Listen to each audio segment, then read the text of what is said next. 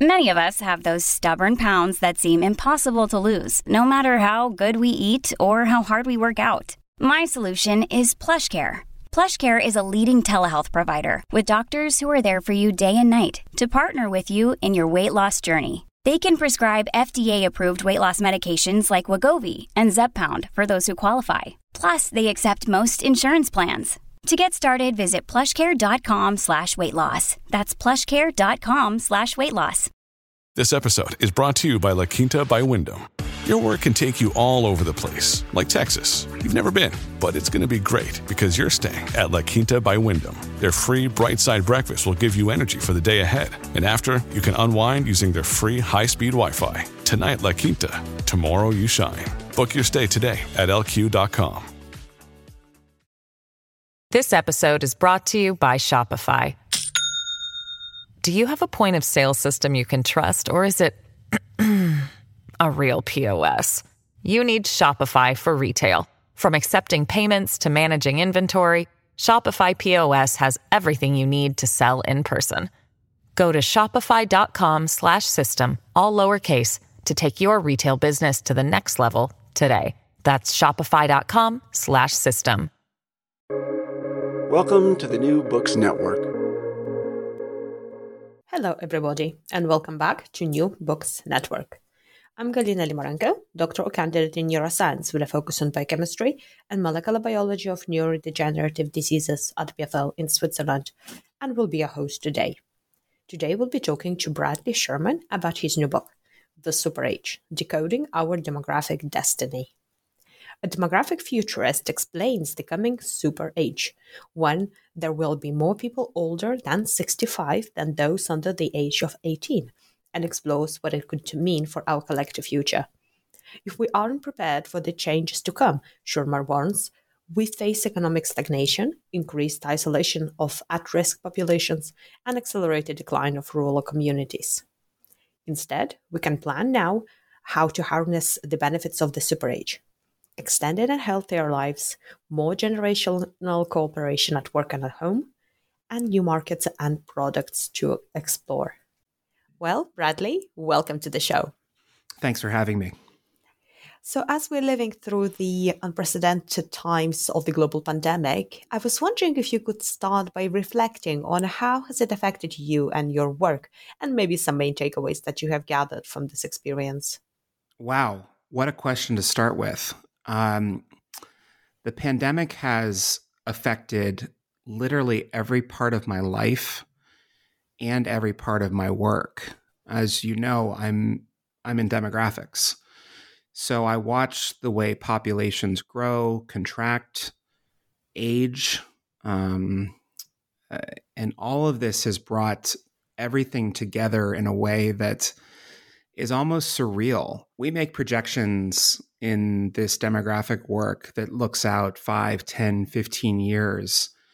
And in many ways, a lot of the trends that we expected to happen because of projected population declines, population aging, that would affect the workforce, that could affect the supply chain, that could affect the way in which our communities grow and the way individuals engage with one another well, that'll happen in two years versus 10 or 15 or even 20.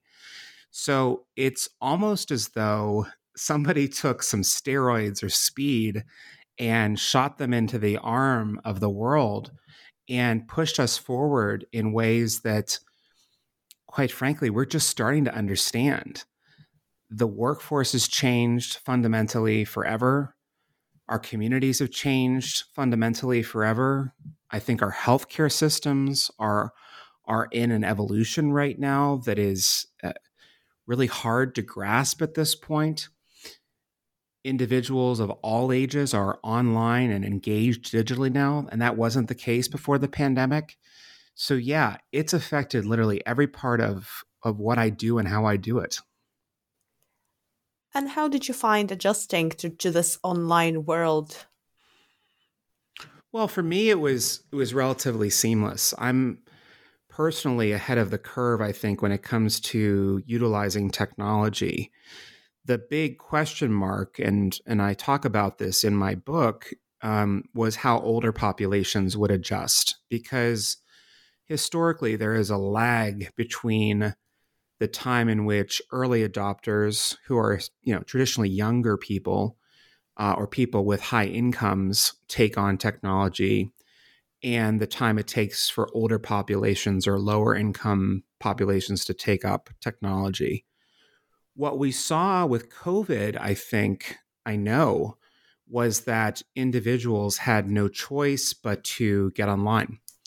They had to make a decision whether or not to sink or swim. And sinking meant becoming isolated, not being able to connect with friends or family members because it was too there was too much risk in doing it in person.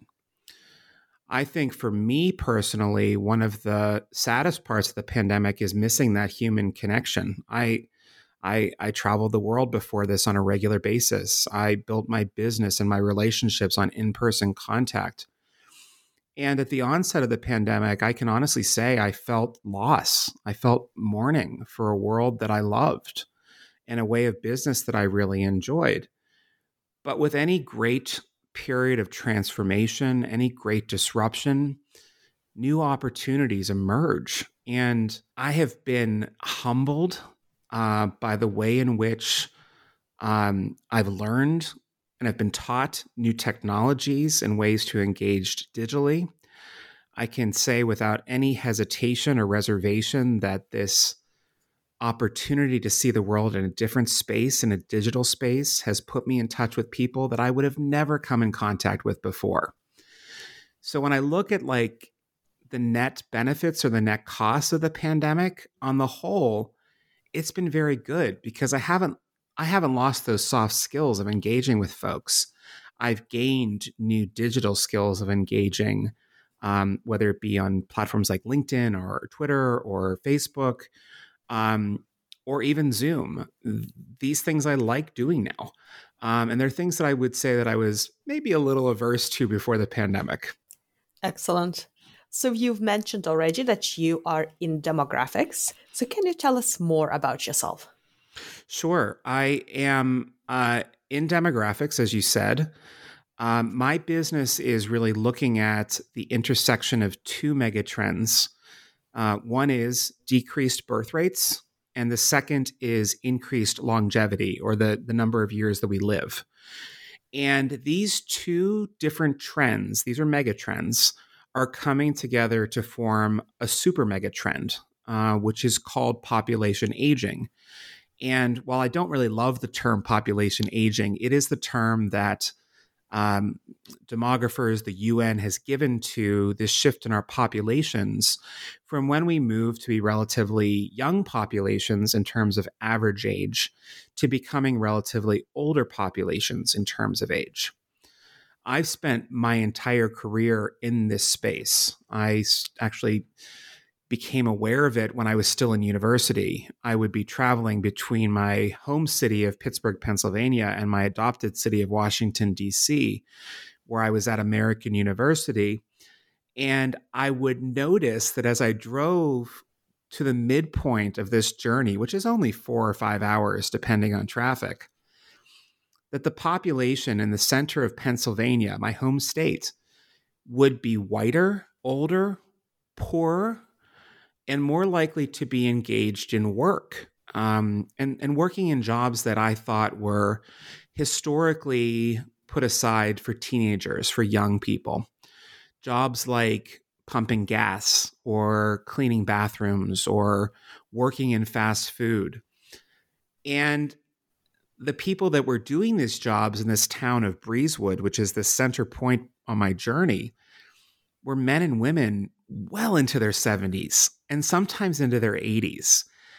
And I thought to myself, this doesn't make any sense. My my grandparents, who are you know just two and a half hours from here, are ensconced in a in a relatively comfortable retirement. They're living in a nice retirement community, and they didn't have a lot of money um, when they were adults. Uh, my grandfather was a coal miner who later, you know, installed elevators, and my grandmother was an elementary school teacher. They didn't have money. They didn't have wealth. But for some reason, they were able to secure retirement, and these folks in central Pennsylvania were not. So I scratched on this, and I and I whenever I get my my head into something, I, I have a hard time letting it go. And I really wanted to understand what this meant. Was this something that was just facing central Pennsylvania, or was this something that was larger than there? Was this something that was larger than what I was seeing? Was this something larger than the United States and perhaps something that was affecting the world? And it became crystal clear to me in a very short period of time that population aging was something that was happening virtually everywhere and affecting virtually everyone. So I went about focusing my career and my work on understanding what was contributing to population change, the historical foundations for it, our attitudes towards older people and how they've evolved or devolved, depending on your point of view, and what these larger shifts mean as we become an older society in terms of average age for our social and economic norms. And what I found was that aging is virtually happening everywhere. There were countries that were ahead of the game, countries like Japan, uh, Germany, Italy. Um, but they've already entered into this new period of humanity that that I call the super age. It's borrowed from a UN definition of populations where at least 20%, one out of five people within a society are over the age of 65. Well, just a few years ago, the only countries in this club were J- Japan, Germany, and Italy. And within the next um, nine years, tops, closer to eight years now, there'll be 35 different nations. And these represent some of the largest economies in the world. And it's not just happening in the largest and most developed uh, economies either. Um, it's happening in smaller ones too, places that you wouldn't necessarily expect, places like Cuba and Georgia, uh, places like Vietnam, if you can believe that. And because it's happening everywhere and to everyone, it is quite possibly the single greatest issue affecting our society today, perhaps outside of climate change. And virtually no one is talking about it. So that's really why I fell in love with the subject more than anything else, is because it was underfoot and everywhere, and no one was paying attention. And what would you say to our younger listeners and early career researchers? about the larger demographic change. I think that this is something that they cannot avoid. Um, it will affect them from now until the time they die. Society historically has been predicated on growth. It hasn't been large amounts of growth, but it has been predicated on growth. We solved for some of society's greatest ills, that being an incredibly high mortality rate for infants and youth, sometime during the second industrial revolution. And we've continued making it a priority today. So, I talked about my grandparents when we started this conversation today. My grandfather was born in 1914, so not that long ago, uh, just over 100 years when he was born, and he was born into poverty. So these are just average numbers. These include the the, the death rates for the rich too.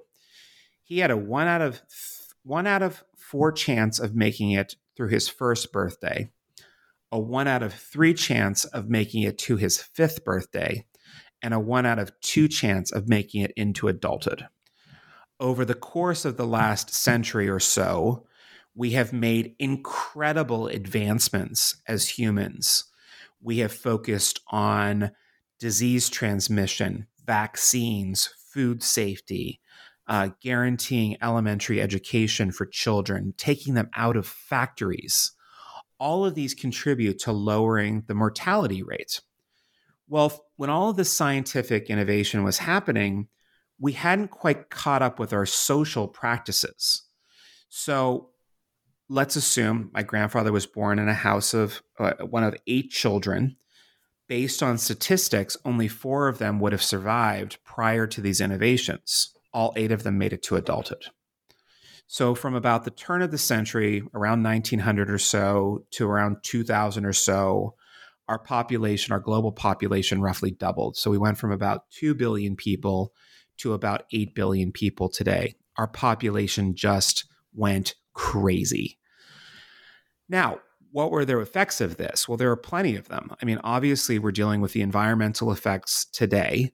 These are things that virtually everyone is talking about how the planet cannot sustain this many people. But it also created a unique labor environment where there was just an abundance of people to do jobs. So the value of labor decreased quite substantially. Um, this created, I think, kind of that, that classic model of cheap labor. So businesses could find cheap labor at home first, then they could find cheap labor abroad. So for people who are, you know, roughly in my age, Generation X, I was born in 1977, we grew up in a world with relatively flat wages.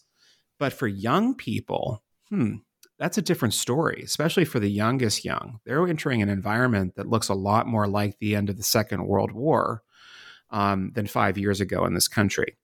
Because a significant number of older people have left the workforce either because of choice or because they were made redundant. And that has created almost an artificial shortage of labor. Um, so their prospects look really good right now, like incredible. So you're seeing this emergence for young people in particular, um, almost a, a golden era for workers that's emerging. Now, most businesses will have to adapt very quickly if they're going to keep the lights on, if they want to be able to keep manufacturing, if they want to continue to grow. But the only way they can do that is if they compete, and they're going to have to compete with salaries. They're going to have to compete with with uh, benefits. They're going to have to augment their workforce with artificial intelligence, machine learning. They're going to have to support their staff. Uh, you know, revolutionary, right? Support their staff with things like flexible leave and caregiving leave, so that people um, you know, many of them who are female can actually help take care of their parents and their grandparents. Um, and they're going to have to extend working lives. This model that we live in, that was predicated on the ideas of Bismarck and Roosevelt and other great leaders that focused on building a national pension system where you could leave work around 65 or even younger, it's beyond outdated people will simply have to work longer if we want to keep our economy afloat and if we want to keep social protections in place. But right now, this model where we're we're leaving work around 60 to 65, it's just not sustainable. And if we do it, we bankrupt the prospects of future generations. So, your latest book is The Super Age Decoding Our Demographic Destiny. And can you tell us how did you come to writing it?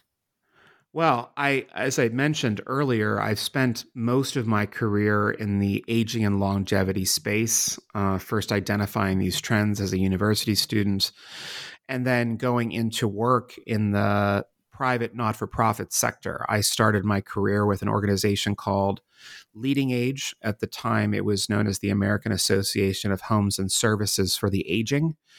And this organization represented long term care communities across the United States.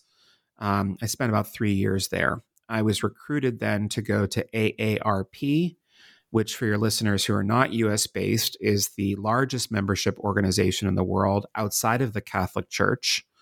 And this organization is 38 million or so people, um, all over the age of 50 and I worked there to build their global aging program. And this included work in research, which was one of my fortes, but also building strategic relationships with private sector businesses, as well as uh, government entities and you know multi-government institutions. So places like the World Economic Forum, the OECD are places where I did my work, and I focused on getting organizations and individuals to move away from this narrative of gloom and doom around growing older populations. See, I believe that there is great potential in this new period. but there's only great potential if we choose to change. And to make those adjustments, we do have to do things like look at um, look at the pension systems, look at the healthcare systems, look at the way we work. We have to address issues like ageism in particular. We have to figure out things around the urban and rural divide. We have to address core concerns around equity in gender, in, in race, in, in sexuality, and sexual identity. We have to address these pieces head on, or we are heading for a collision course of calamity. And I wanted to put this into a book that made sense, which allowed people to see the world as I see it, but more importantly, to see the world that's there right in front of them that they can't see right now. The funny thing about these demographics is when you talk about them, people immediately say, okay, old people. And they kind of laugh and they mock mm-hmm. you for for bringing up this subject like you're some kind of fool. But the reality is, a larger, older population, an increased lifespan, that affects literally every part of our lives as individuals. That affects me and you. So I challenge people okay, you, you think this subject is funny, fine. Go to a park, ideally in a city, look at the parents of the children that are there. Just look around and try to guess their ages in most parks, especially in urban areas now, you'll see children who have parents that are as young as 16 or 17 or even 18 and as old as 60 plus. And they all have children that are the same age. That's because we're changing the way we live in ways that we would have never expected just 10, 20, or even 30 years ago. When I was born in 1977, if a woman had a baby at 40, people thought she was she had lost her mind. They thought it was a freak of nature. But today, a woman having her babe a baby in her 40s is quite commonplace, certainly in, in Western economies. In fact, women 40 to 49 are the fastest growing group of mothers in the United States. So, this is just a fundamental shift in life. It's not just about there being more older people, it's about there being a shift in the way we do our lives, the way we do our work, the way we live in our homes and our communities, um, and the future of our of our people. So you mentioned this term super age uh, earlier, and can you describe maybe in a bit more detail what do you mean by super age? so, like I said, the, the super age is a technical definition from the United Nations. There are three stages to to an aging population. Um, and the last one is super aged. And a super aged society is when one out of five people are over the age of 65, um, 20% of the population. Um, it was always a very pejorative term. Okay. It was always something that was negative because it's like suggesting to people that all lights are flashing red on the board you know, emergency, emergency, pension systems will collapse, healthcare systems will fall apart. Um, we won't have enough workers to do the jobs that need to be done. You know, there was this kind of panic that set in around that that that that terminology that was just so negative. And I thought to myself when putting this book together, um, let's turn that around because all these negative things happen if we simply do nothing but if we do something, if we address these things head on, we have a once in a century plus opportunity to create a world that is more just, that is more equitable, that is more friendly to people of all ages. We have an opportunity to expand our economy, to improve inclusion. We have an opportunity to take design and consider it not as an exclusive thing, but something that is inclusive, there are so many opportunities that exist here for change. That's how we get to the super age. That's how we live in the super age. That's how we turn it from being a, a period of dystopia to one that, that can evoke dreams and opportunity. Dystopia, though, does exist uh, in this period already. And when we look at places like the countryside, in virtually every Western economy, in virtually every developed economy, we can see what happens when um, demographics go unchecked, when population aging spirals out of control. Because following population aging comes depopulation. And um, I just spent the holidays in Italy and in the Tuscany region. Italy is an early super age country, as I've mentioned. And without tourists, it feels a bit dystopic there in the sense that the sheer number of people on the streets do not exist. Now, obviously, things are complicated with COVID right now. So take Italy out of the picture completely, go to the countryside in your home country. Do you see really strong local economies? Do you see strong local schools or healthcare systems? Are there financial institutions? Are there a bank or, or, or banks? Um, can you find um, access to retail? And the answer consistently is no. You know, many of these rural communities are essentially canaries in the coal mine, and that's the ch- a significant chapter of my book. Because if we don't watch out for these things and how demographic change affects um, these individual communities, things can spiral out of control quite quickly. In fact, there's a small town in my book that's refer in Japan that's referred to the uh, Valley of the Dolls. And I think there's about 50 people left there now, and the average age has got to be around 60 years old. But in order to make the town feel like it used to, the folks that live there have have made dolls, mannequins, scarecrows, depending on how you want to call them, um, out of the people that once lived there, and have put them around the village. Mm and it is weird. And it is a sign of things to come if we don't pay attention to the world around us. We can obviously slow some things with demographic change, but you really can't stop them. Um, many countries have tried at this point.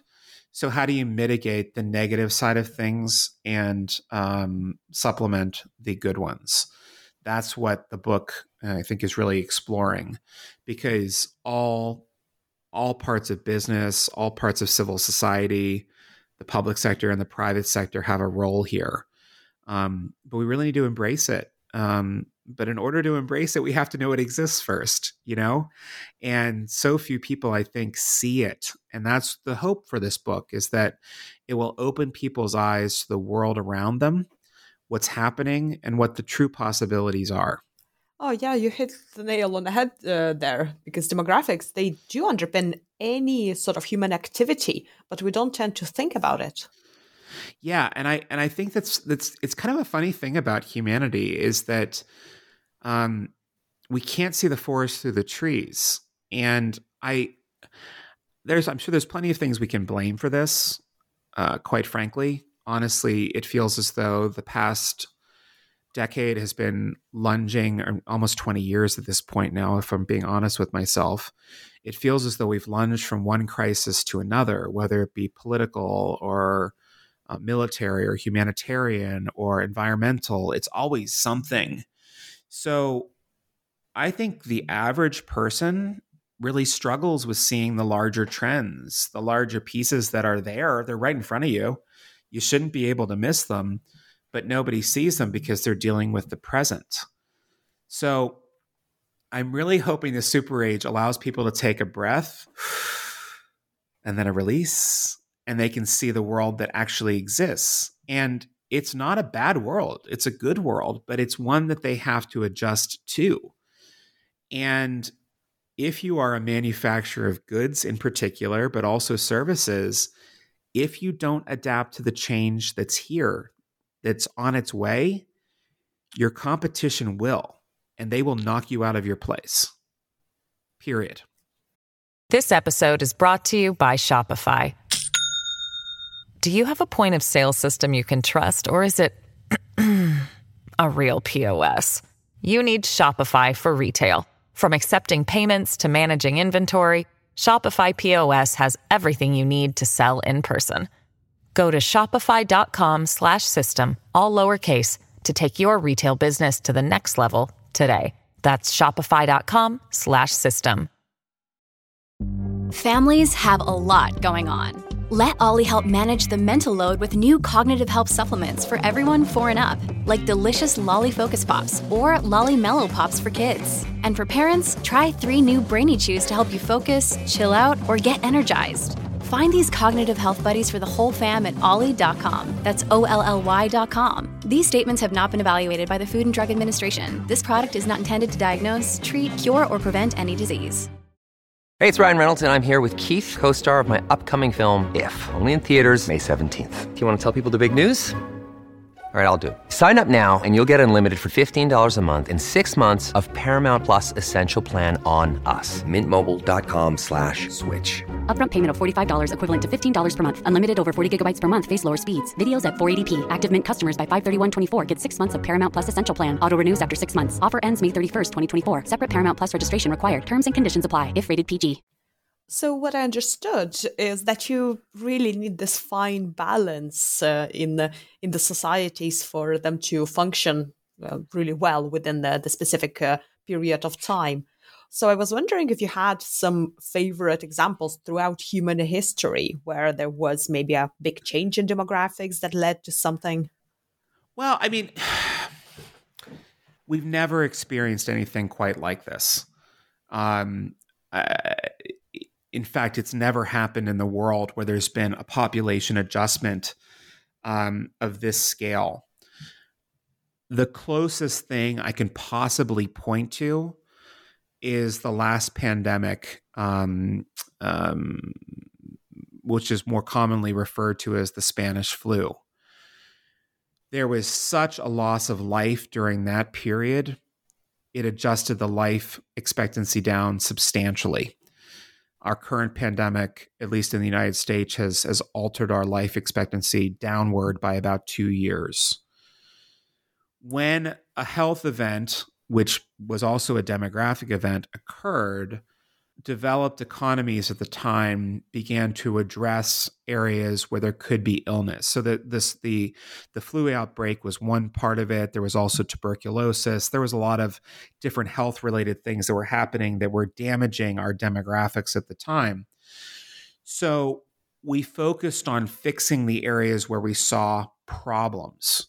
So during the last pandemic, again, this is just one example of where we shifted we started thinking differently about the bathroom because we assumed, and rightly so, that the bathroom is where a lot of disease transmission was happening. So the bathrooms that we have today, um, at least in in the West, uh, white porcelain, white sinks, that was all developed roughly around that time period and continues today.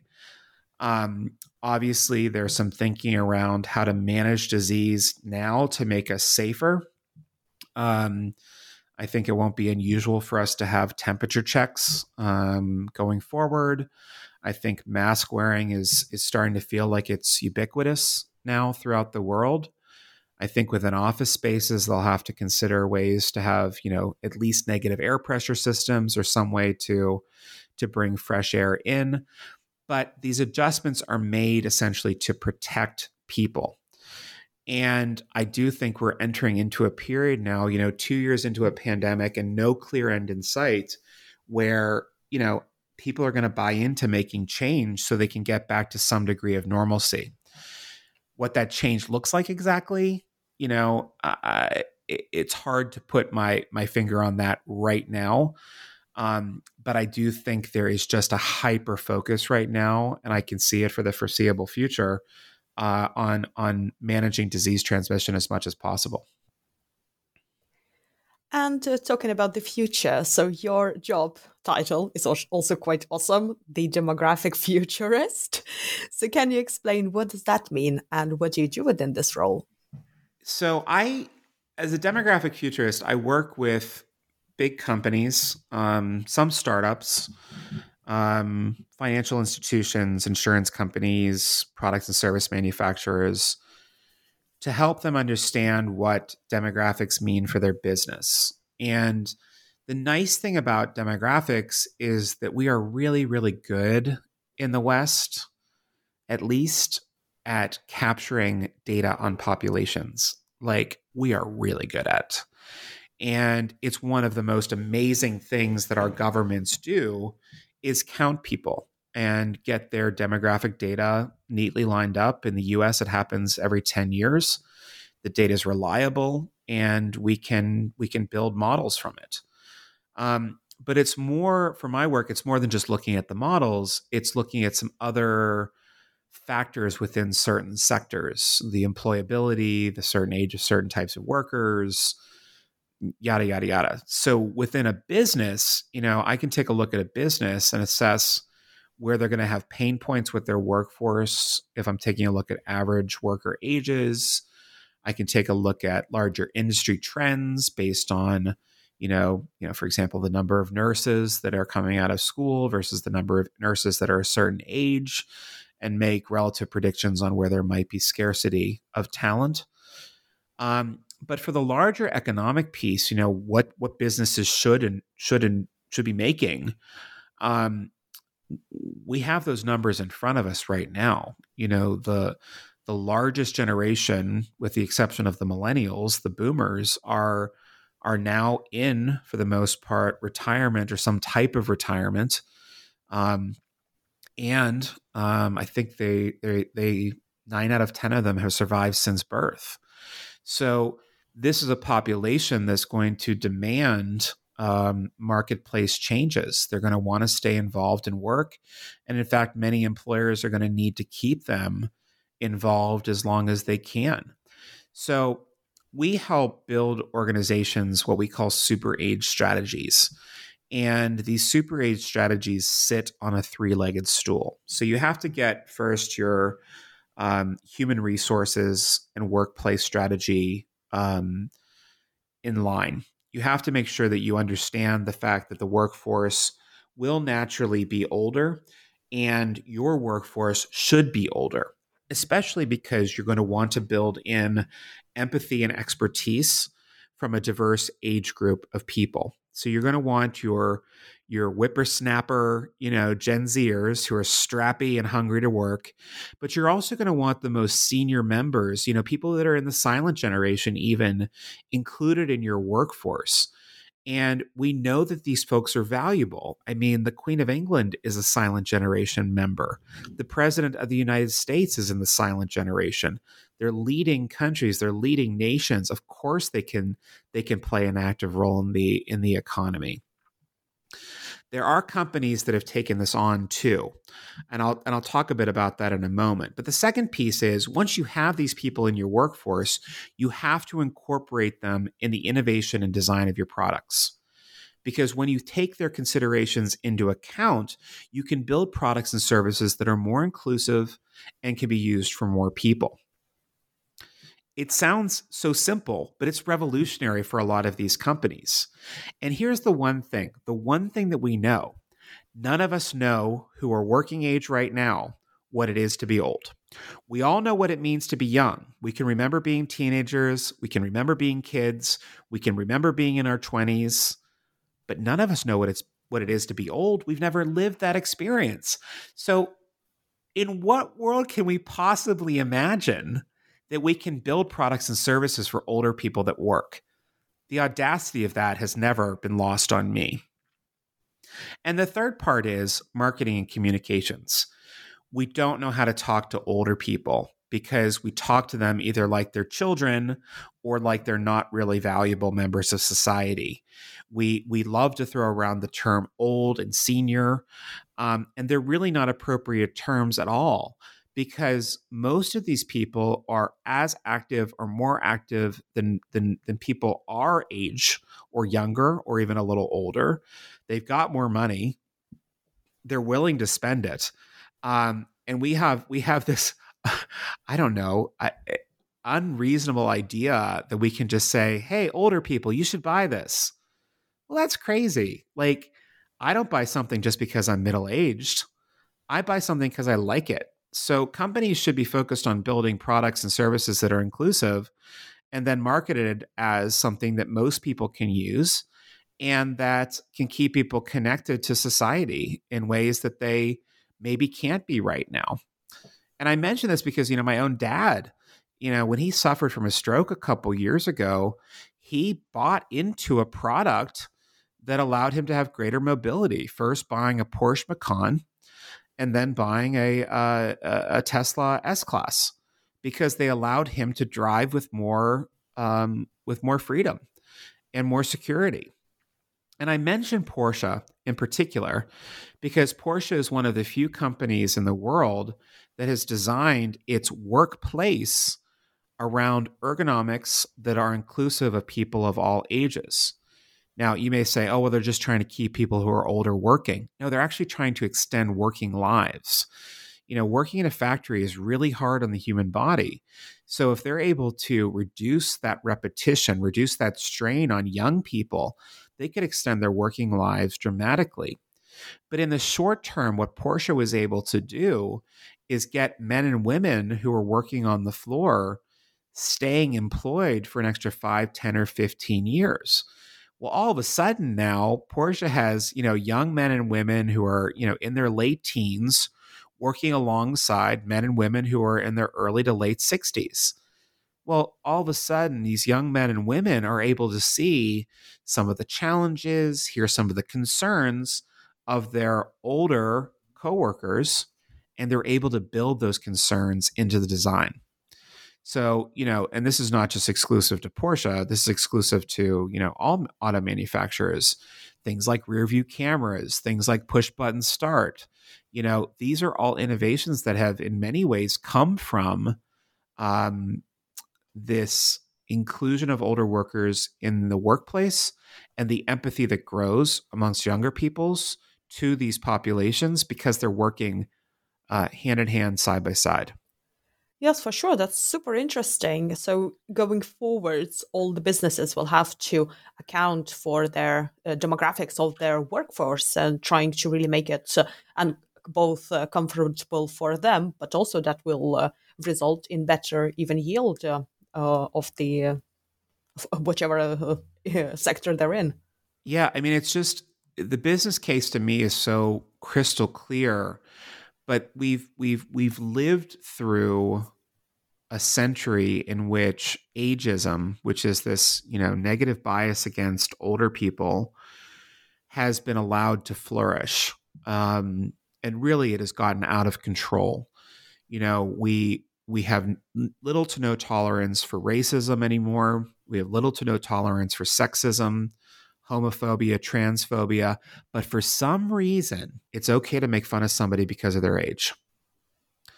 And because of that, we make these folks we we take away their license. We we remove humanity from them.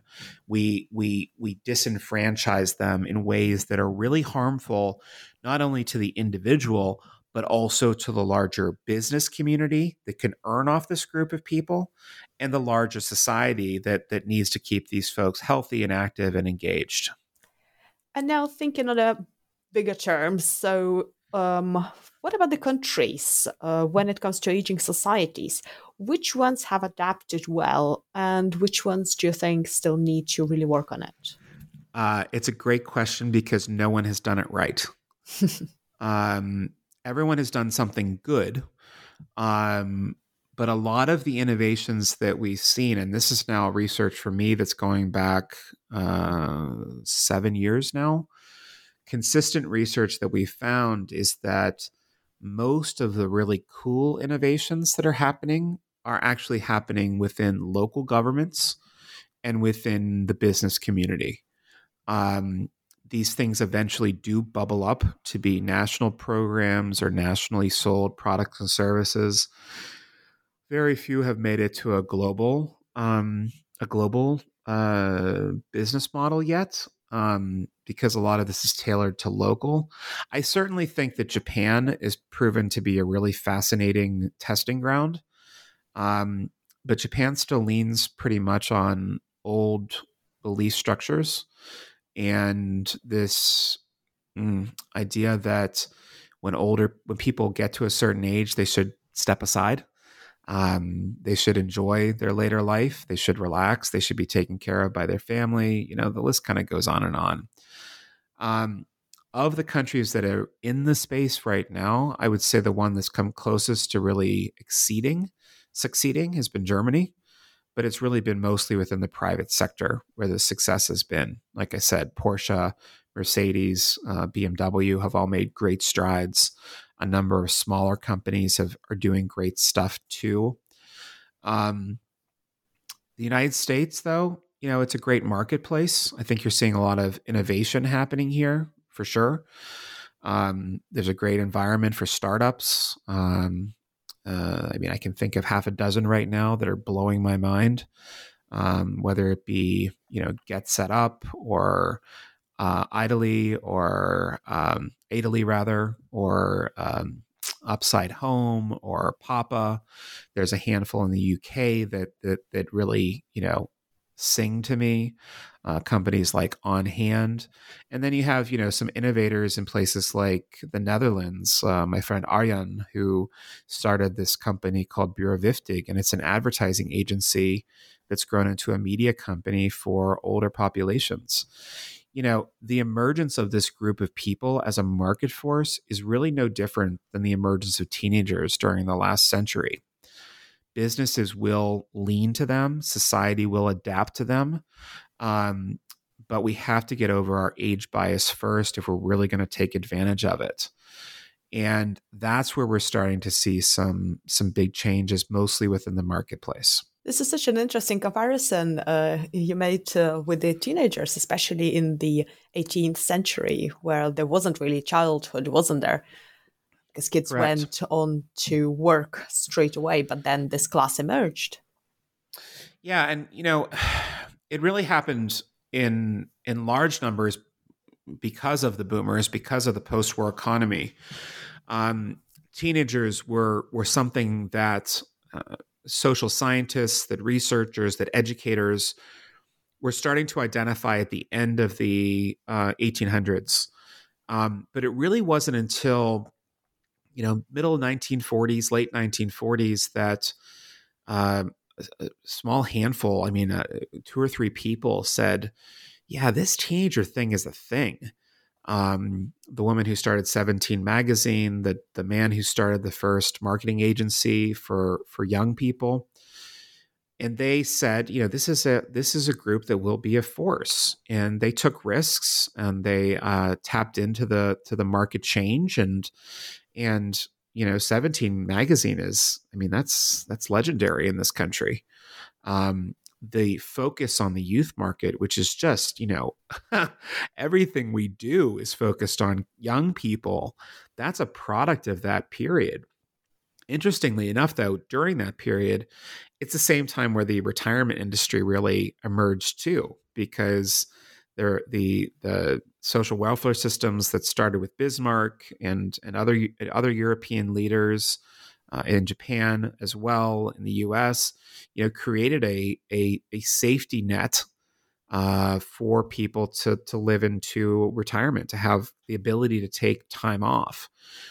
But the retirement, as we know today, you know, it really only existed for about thirty or maybe forty years, from let's say, you know, 1960 or so to 1990 or so. You know, it was a really short lived period of time.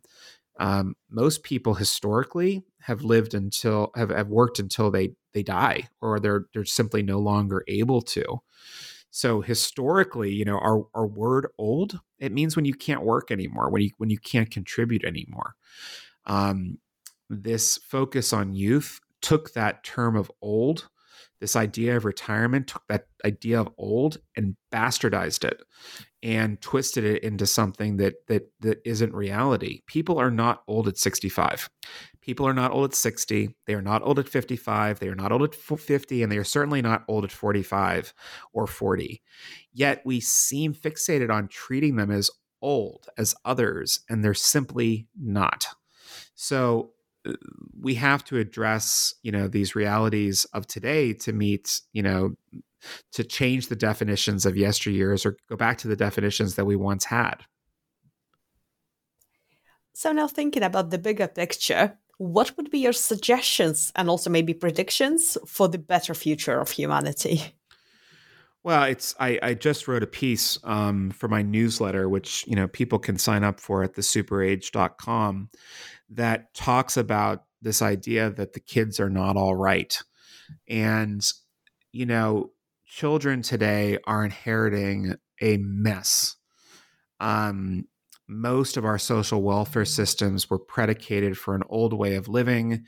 They were predicated on having more children and fewer older adults. Today we have fewer children and more older adults. The systems are imbalanced.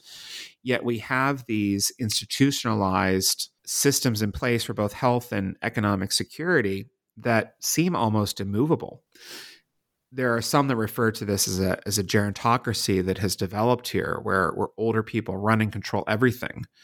Um, but older people have always had some degree of control over our governments, uh, our leadership. Um, in fact, this goes back to the, the, the the Greeks and the Romans. The Romans even called their legislative body the Senate, which is essentially means the the the, the body of old men, um, mm. which is not too dissimilar from our Senate here in the United States today. But in order to make the shift, the transition that we need, older populations need to be part of the leadership and they need to bring younger people into the conversation today.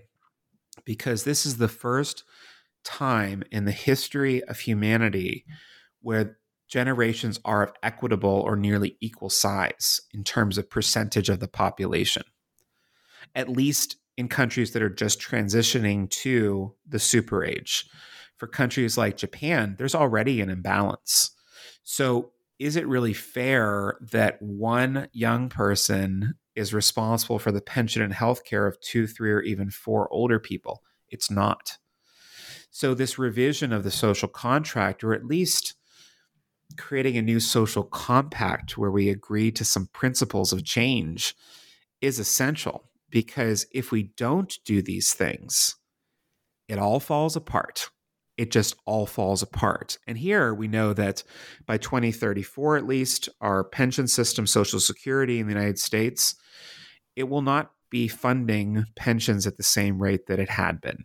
Um, so things start to come off the wheels pretty quickly here um, if adjustments aren't made. And working a few years, that's going to have to be part of the New Deal, um, if not a lot longer. Younger people get this already. Um, they expect to work longer. Um, they expect to work different types of jobs. They they they understand more of this shift in responsibility away from the institution, whether that be the state or or the company, um, to the individual young people, at least in the United States, have incredible savings rates. But that only gets them so far because they're not earning the same way that their parents and their grandparents did. So, yeah, they're saving a lot more at much higher rates, but they're not putting enough aside. They they can't get enough in place to buy a house or or or even a car. So we have to figure that out in order to keep the economy humming along. Um, we also, quite frankly, we have to address what what is most commonly known as the longevity gap. Um, you know, the space between what the wealthiest, healthiest group of people live versus the space that the the lowest income, poorest health outcomes group of people live, um, which almost in, almost always tack to race. Um, but also tack to issues like sexuality, gender, gender identity. We have to address these things head on um, we're better when we're when we're a bit more equal. And this inequality that's that's that's emerged here in this country, in Europe, especially uh, these two places, is is just untenable. Um, it can't keep up. And at some point, you know, businesses that make products and services aren't going to have people to sell them to. A strong middle class is good for the economy at the end of the day. And right now we have too few with too much and too many with too little. So, what discoveries along your journey to writing your book, The Super Age, surprised you the most? Well, I mean, writing a book in a pandemic is fascinating because it shines a light on things. I guess you could say that about any point of crisis. It shines a light on things that you would not have seen before. So, the issues of race in particular were shocking to me. The data about how um, a wealthy white woman in Washington, D.C. can live 27 years longer than a poor black man that doesn't seem fair to me. That that's not fair to me. Um, it, it, that was probably the most surprising and disheartening thing that I uncovered, and that's not my research. That's other other research that's been done by by people that are far smarter than me. But the implications of what that means for us as a people is is really troubling because it's consistent worldwide. It's not something that's limited to these shores of of the U.S. The highest life expectancy in the world um, is in Monaco right now, or in Hong Kong. Um, the lowest life expectancy, if I'm if I'm not confusing countries here, is Chad. Um, there's a nearly 50 year gap in life expectancy between those those countries, tied intimately to race, intimately tied to income. Um, so you know, it'd be one thing to say, "Oh, it's a, it's a problem that just exists in DC, and DC should deal with DC's problem," but it's not just DC; it's New York and Chicago, and it's global. So, addressing equity is really important for us um, in the near and the long term. And and part of the reason I mention this, um, you know, isn't just to be you know a social and economic justice warrior or supporter. It's that European populations, white populations, Asian populations, we're starting to contract. The only place in the world that will continue to grow uh, in terms of population is Africa and parts of Latin America. So when we consider you know the realities of what the future look like if we're not more equitable if we don't attack these things head on it's like letting you know letting a leak in your roof continue you know, eventually the house falls down. Do any of us really want that for our future? Um, do we really want to create a dystopia? I, I don't. Uh, I want a future that, that, that that looks prosperous. I want young people today to feel like they have a part in in this world in this new era. I want the super age to be actually super. You know, I want it to be a period of great prosperity, and it will be if we uh, make the right adjustments along the way. And every part of society has a role in this. I can't underline that enough here. Government, step up. Business, adjust. People, stop thinking you're entitled to retirement. Stop thinking that people are disposable just because they've gotten to a certain age. Shame on you. Um, we have a lot to do here. We can do it. We will do it. Um, we cannot afford to not. We have to meet the future where we're at. Oh, very well put. So once you're reached all of your work goals and maybe decided to retire, what kind of retirement would that be? Do you think you would like to own your own space station or something?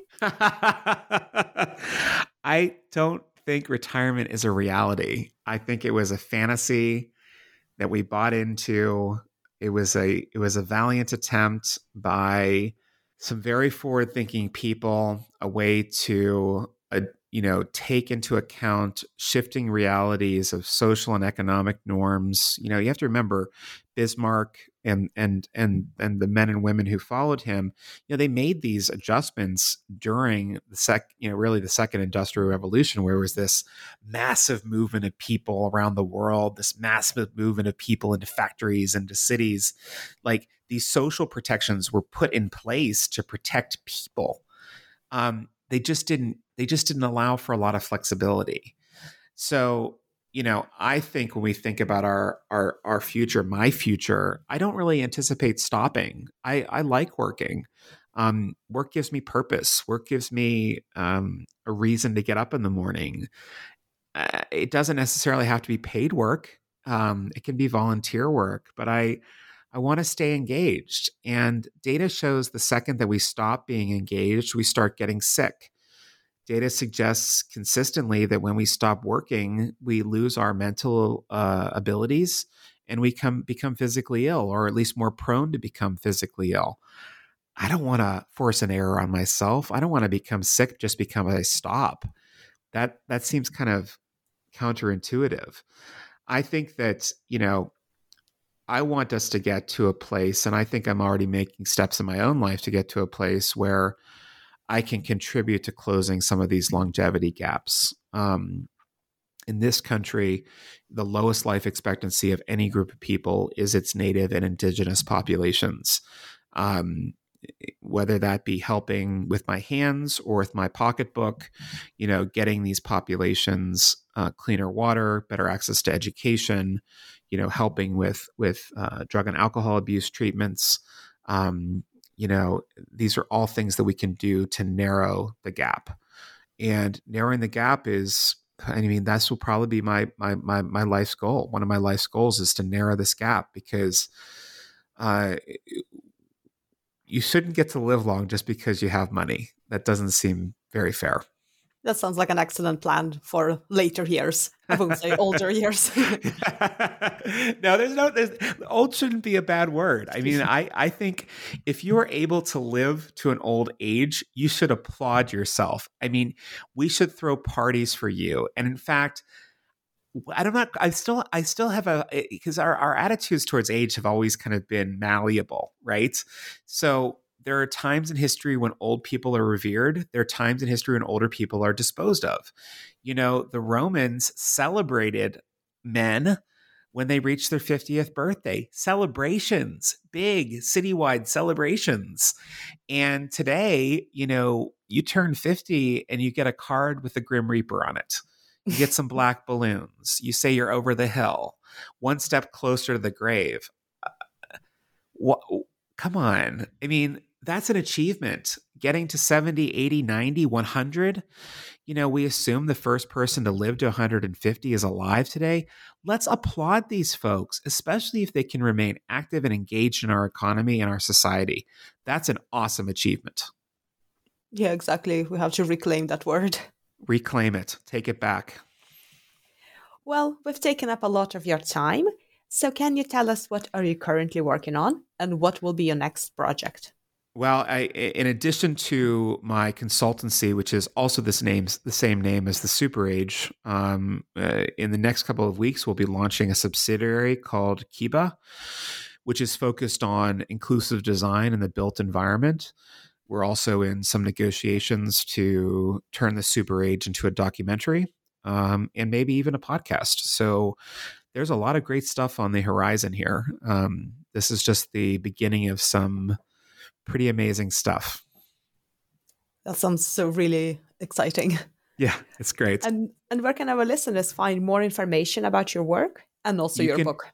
Well, I appreciate that. You can find all of that information on thesuperage.com.